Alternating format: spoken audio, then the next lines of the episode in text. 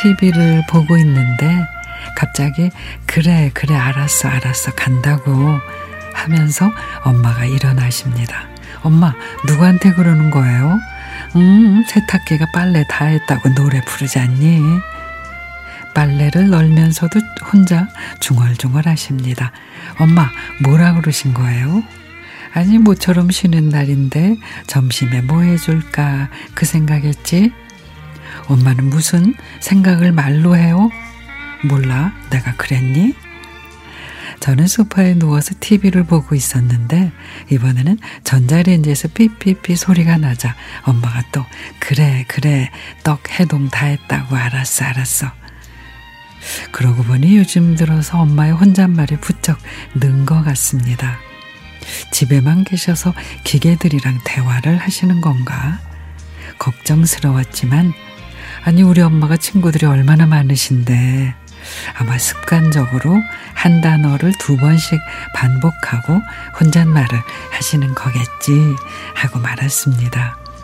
그래도 혹시나 해서 저녁을 먹으며 엄마 친구분들 안부를 물었습니다. 엄마, 순영이 이모랑 천안에 사시는 그 이모랑 또 다른 친구분들도 다 잘 지내시지? 에휴, 얘는 순영이 간 지가 언젠데. 그러고 보니 친구들 본 지도 오래됐다. 뭐 다들 잘 지내겠지. 아, 맞다. 엄마랑 제일 친한 순영이 이모 돌아가셨지.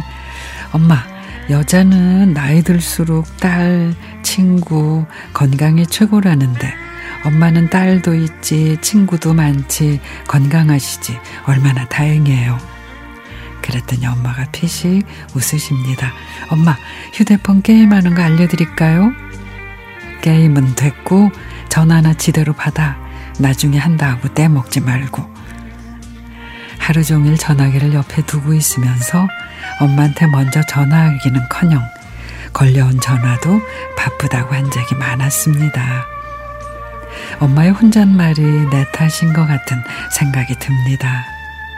그렇게 혼잣말을 하시면서 외로움을 달래시는 건 아닌지, 아니면 혼잣말을 하며 당신 목소리를 들으며 위로 받으시는 건 아닌지, 엄마한테 먼저 전화하기, 저녁에는 엄마의 하루는 어땠는지 대화하기.